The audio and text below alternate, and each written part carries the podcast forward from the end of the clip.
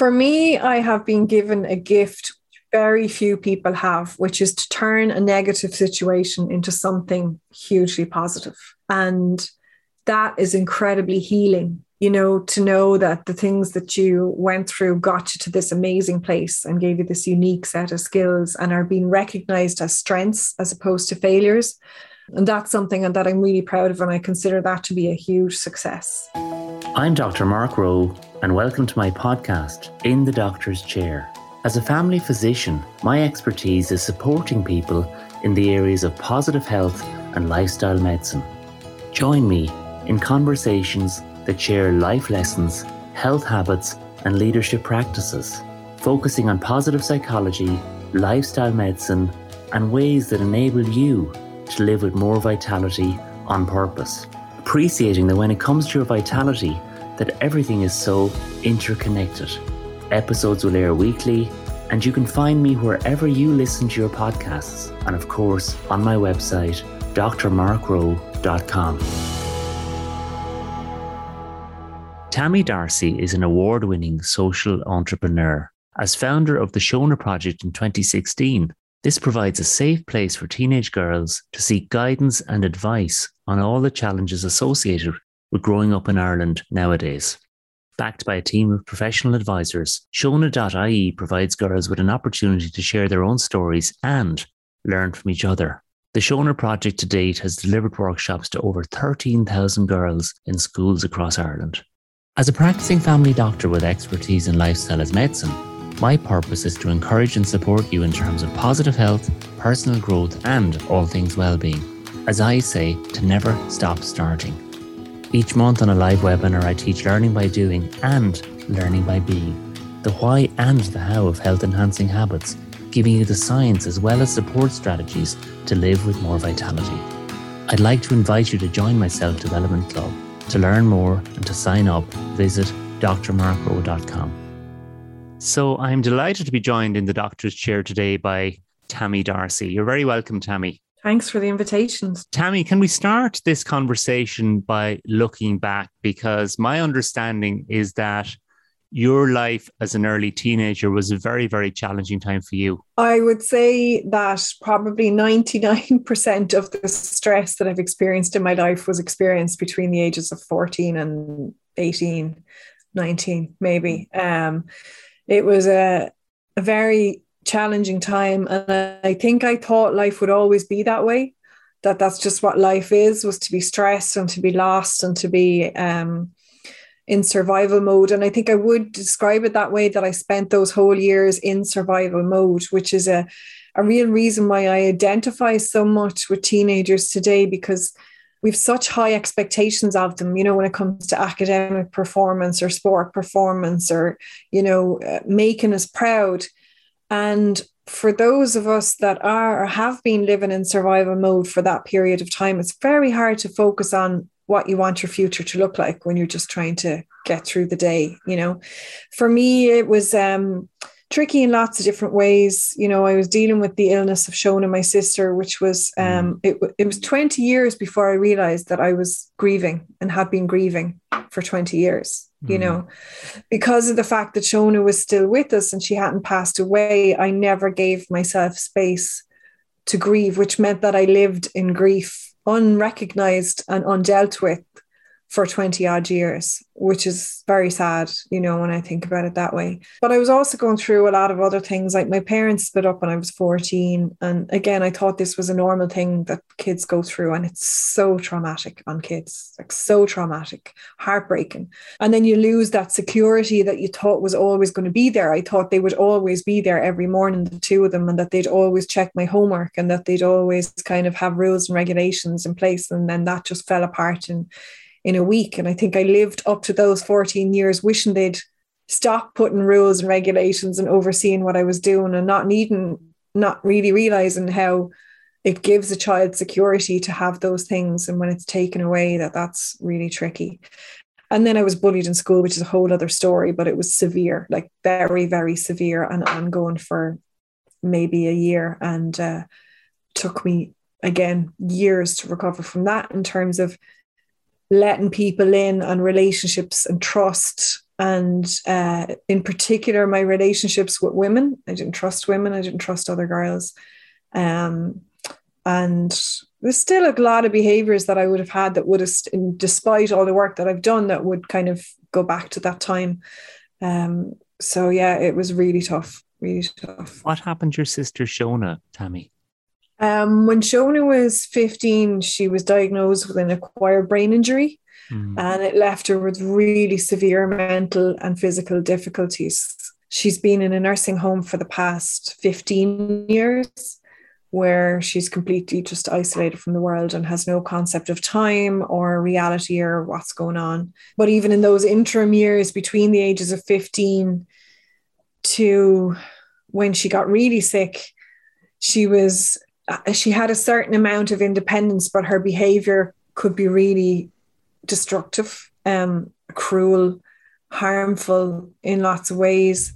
A bit like I would imagine somebody with dementia who's kind of lost you and how they can lash out and act out. And that was very, very difficult because I didn't get the support to deal with that either. So you're grieving the sister that you had and the life that you thought you'd share together. But on the other hand, you have this person here who is completely disconnected from you and you feel guilt about missing that other sister and you feel guilt because you're angry or embarrassed or ashamed of her behavior and the chaos that she's causing. So it was a very, very complicated situation that went on for a long, long time before we got a handle on it. And my mother cared for her at home for as long as she possibly could um, before she went into full time nursing care. But at the time they gave us six months. They said she'd be around for six months and she's uh, 43 now. So she has defied all the odds. I mean any one of those things that you experienced as a teenager whether it was your, your parents separation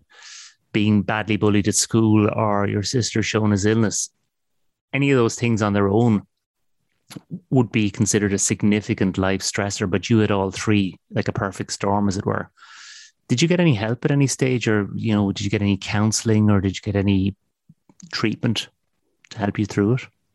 No, but you know what I needed more than anything was somebody to acknowledge that it was stressful. Like mm. nobody acknowledged that it was hard. Everybody had this carry on as normal mentality. Mm which made me even, you know, and this is a key thing about the work that I do with girls is they just want somebody to recognize what they're going through and to say, this is really hard go easy on yourself. Can I help you? Can I listen to you? Not to fix uh, their problems or, you know, certainly counseling if they need it, but just acknowledgement would have been transformative um, in, in my case. So at the time, I, I didn't I didn't really have a lot of support.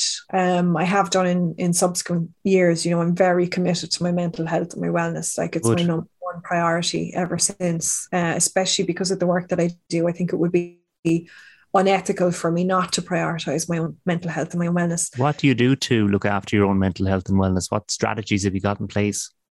Oh, there's a whole uh, arsenal of tools that I use. So, for one, I work out three mm. times most weeks, and um, Good. it's a hard workout and it's great and i it's probably the only time where my mind completely switches off and i prioritize those workouts and schedule around those workouts but if i miss them i can feel i can feel that i'm missing them and it's not about looking a certain way or anything else it really is just you know for for mental health and to relieve the stress um, I have gone in and out of therapy over years. I'm a huge fan of it. I think everybody who has access to it should do mm-hmm. it. Um, and not just when you're in a crisis, but like I've done it a few times when I'm not in a crisis and I just to look at your own behavior when you're not trying to put out an immediate f- fire, you know, to kind of reflect with somebody on why you are the way you are, good and bad, and just to get to know yourself and be really aware of yourself. And uh,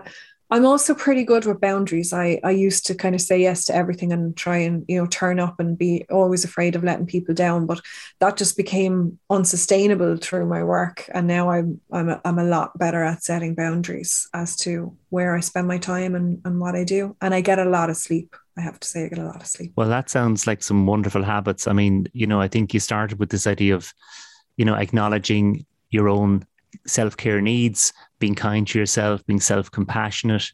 Exercise, of course, is the greatest pill of all. Sleep, such a foundation for well being. And as you said, talk therapy, and I couldn't agree with you more, Tammy. I think talking to somebody who's objective, where you can park stuff, and you don't need to have a problem to go for therapy. You can just simply uh, talk to somebody so that you can be better to yourself and be better in your relationships and be better for others in the world. I think that's that's a, that's a wonderful arsenal to use your language mm. of self care strategies you've got there. Yeah. And you went back to college, I see, in your mid 20s. And I mean, so I really admire you for doing that, firstly. And I want to say well done to you, genuinely. I'm interested in what motivated you to go back to college at that stage. I was a really smart kid. You know, I always got straight A's mm-hmm. and I mm-hmm. loved school and I was always pushing myself and I had these big ambitions for myself when I was in kind of primary school age up to 12 or 13. And because of the negative experience that I had in school with bullying, I had a negative association with learning. I associated learning with school, uh, which are not the same thing. And when I was 18, I became a single parent. So I was responsible for a baby just after I sat my leaving cert. And a lot of the things that I did and the ways that I pushed myself was kind of, to be honest, more to provide a better life for him than myself. I kind of valued his future more than I valued my own future. And I'll be honest and say that was a huge motivator. And I have to be careful because I'm not suggesting that people should have babies on their own at 18 uh, uh, or that it's, you know, it gives you anything other than hard work and, and heartache. But mm um, I, I just remember that little kid and how much she had loved learning and um, just kind of thought I'll, I'll sign up for something and I'll do it at night. And it really re triggered for learning. And that passion is instilled every single day. Like I'm always listening to podcasts, I'm always reading books, I'm always asking questions. Um, and I haven't stopped learning since. And I just back in WIT, which is where I worked and where I studied for years, which was a huge full circle moment for me, just doing a little bit of part time lecturing, but even back and challenge myself in a new way again. So, yeah, I've a real definitely one of my strongest skills or traits is my growth mindset, I think. Well, I think the growth mindset is a wonderful attribute to have in terms of, you know, to never stop growing, never stop learning. As you said, never stop asking questions and being curious. So I'm curious to know what your ambitions were when you were in primary school. I wanted to be a writer. A writer. A writer. I used to love um, Roald Dahl books. You know, my mother used to have to put my hand for dinner or for anything else. And I found a few years ago uh, a group of copybooks in the attic um, that I had written this series. I think I was trying to do Malory Towers or Enid Blyton thing and starting to write these novellas, as I think I called them at the time. Being a huge part of my life, even to get my thoughts together, I tend to write them. It helps me to formulate them. And uh, last year, I published my first book, and that was such that was the proudest I've ever congratulations of anything because you know as far as I went away from that it's uh, something I'm really really proud of. So I got there eventually. And you should be. So you are a writer amongst other things. I am. I'm a published author. Yeah. How cool is that? That's that's that's fantastic. And I believe the book is called You've Got This a guidebook for teens uh, could you tell us a little bit about it? Yes. So when I started the Shona project, I started writing. Uh, I started a website to support the work, and I would write every single day years. And I just started gathering all of these little tidbits of information on any of the challenges that teenage girls might go through. And just before lockdown, I was approached by Gill Books, and they asked me would I consider putting a book together. They saw a gap there for teenage girls and they had asked me would I write it, so I wrote it over the first lockdown.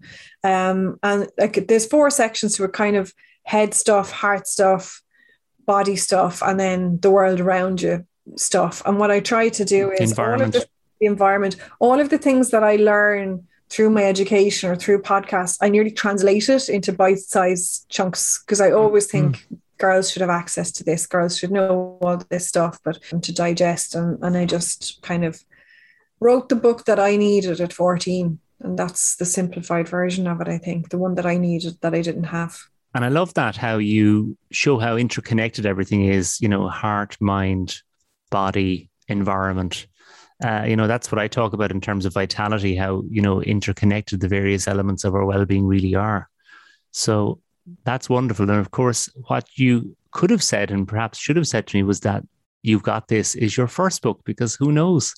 There may be many more books to follow. I have trying to find the headspace. Not that I would like another lockdown. It was just uh, good timing for me at that time because it was kind of um, grounded and didn't have lots of other stuff going on. But I have a few ideas and you know the feedback on the first one was really really positive so there's a couple of things i like to do maybe one more targeted on anxiety or maybe mm-hmm. one mm-hmm. for parents of teenage girls who are mm-hmm. about their daughters and putting themselves to get it right as well so maybe uh, nearly translating what's going on with girls in a way that the parents can can help them and support them. Well, I think that'd be very helpful because I think the world we're in now is so complex and so challenging for parents as well as for teenagers and everything that can help and support you know progress and better understanding and more support i think is to be welcomed so good on you we look forward to that coming out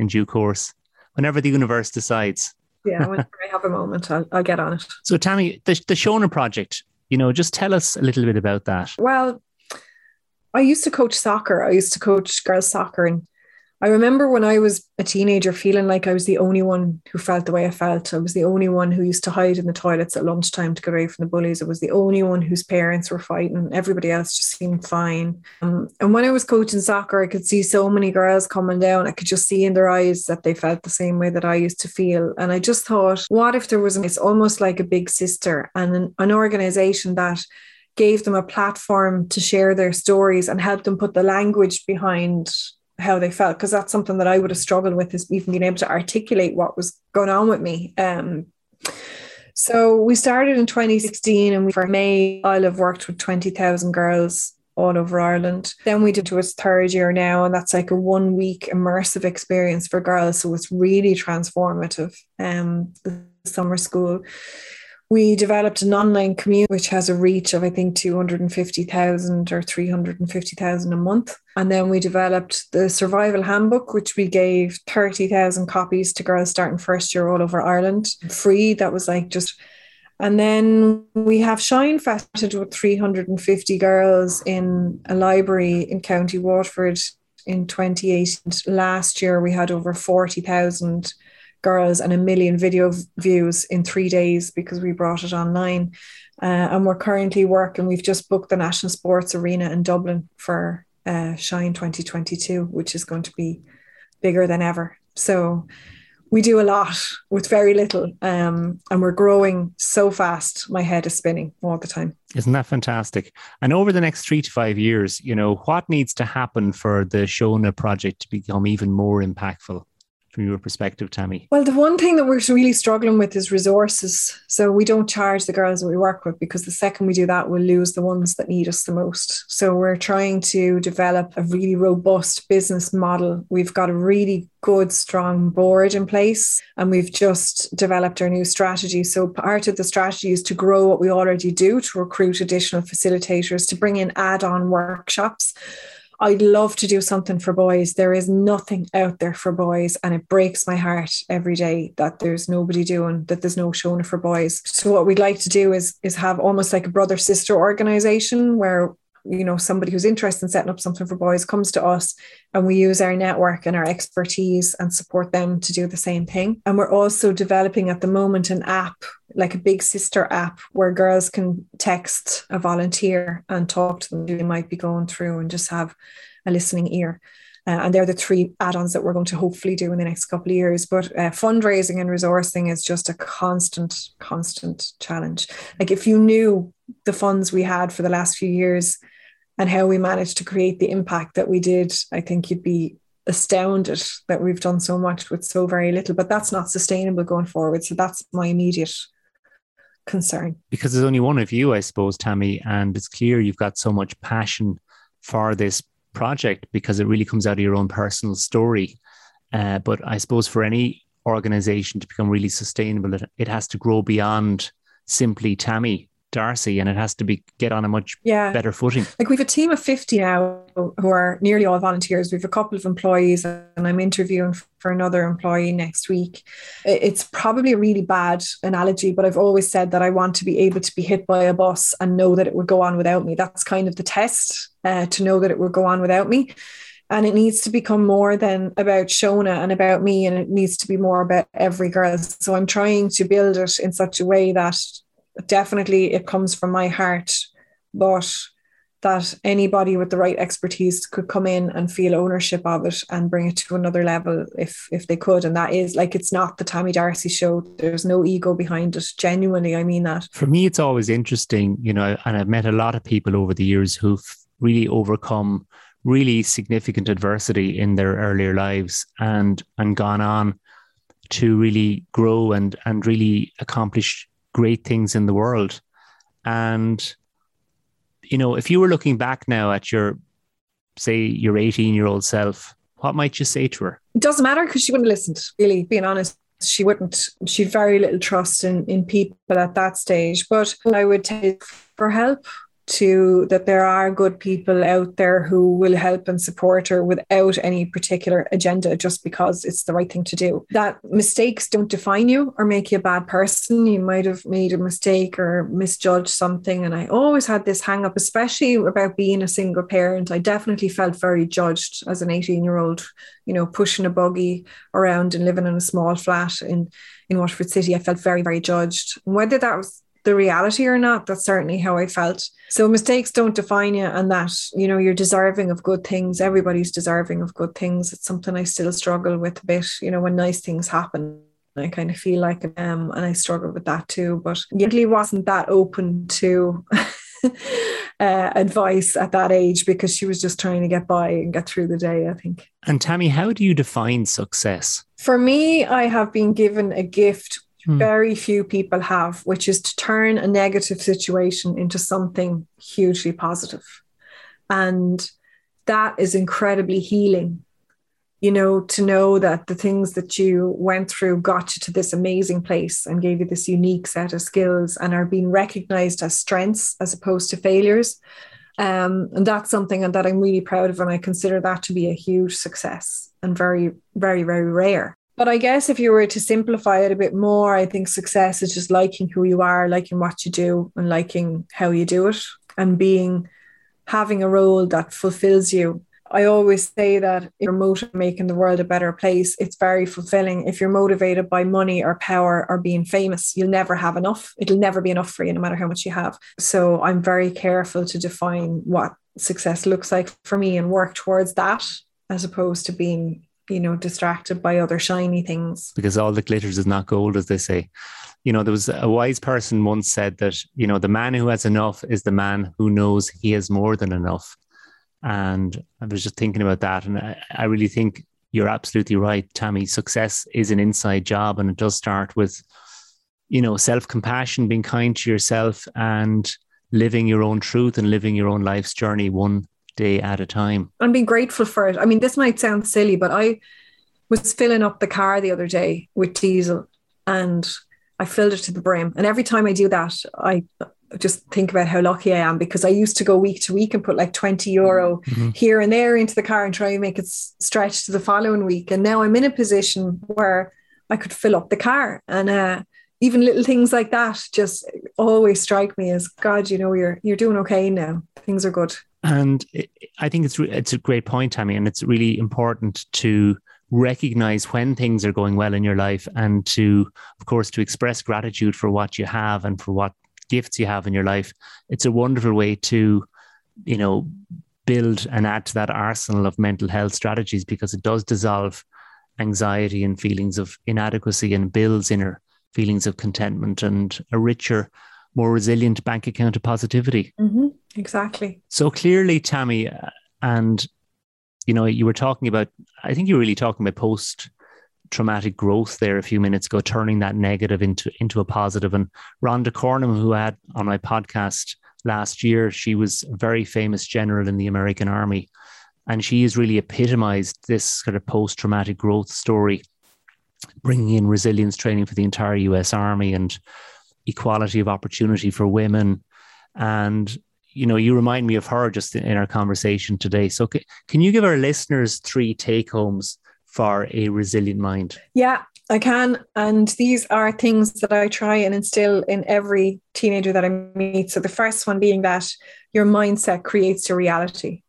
You know, we all live in the same world, but we see it in different ways. And you could be living in the same house with somebody and have totally different viewpoints of the world. And that's to work on. I know people who have so much, who've been handed every opportunity and have anything, any amount of shoes or, you know, nice cars or anything, and they're not happy. And I know that's why working on your mindset is one of the most important things you can do. The second one would probably be to recognize that resilience doesn't mean not being vulnerable. Um, that resilience doesn't mean putting a guard up and never admitting that you need help. There's loads more. I love the E plus O equals or E plus R equals O algebra equation. If you've come across that. No, please explain it. So E plus R equals O stands for event plus response equals outcome. And I always use the example of a young girl who wants to, you know, a soccer player wants to get on the Ireland team. So she works really hard and gets down to the last 20. And then they tell her, you didn't make it. So that's the event. And she can't control that, but she can control her response. So a negative response to that would be to think you failed, think you're not good enough, to give up on soccer, miss all the reasons why you fell in love with it in the first place for your mental health, for your fitness, uh, and never play again. And then a positive response to that challenge would be to think, okay, I'm in the top 20 in the country. I have huge potential. How can I get better? What do I need to do? Go get feedback from the coaches, make sure you're eating properly and sleeping, and then potentially be the first person picked for that team the following year. Um, and I think that we spend too much time focusing on the event and the things that we can't control, and not enough time focusing on how we're going to respond to it, which can completely transform the outcome. And finally, Tammy, for you, what's the meaning of life? I still don't know the answer to that. Um, I haven't quite figured it out yet. I probably will be, you know, close to the end of my life before I have a real answer. But in the meantime, it's about doing work that I'm passionate about, uh, spending time with my family, being grateful for what I have, being as healthy as I can be, and um, yeah, just carrying on and trying to be a good and decent person. Well, Tammy Darcy, it's been wonderful having you in the doctor's chair today. Keep leading, keep inspiring, and keep empowering the next generation of young women to better understand resilience and possibility in the world. Thank you so much. Thank you so much. Thank you for listening to my podcast, In the Doctor's Chair. For further resources to support you to live with more vitality, please visit my website, drmarkrowe.com.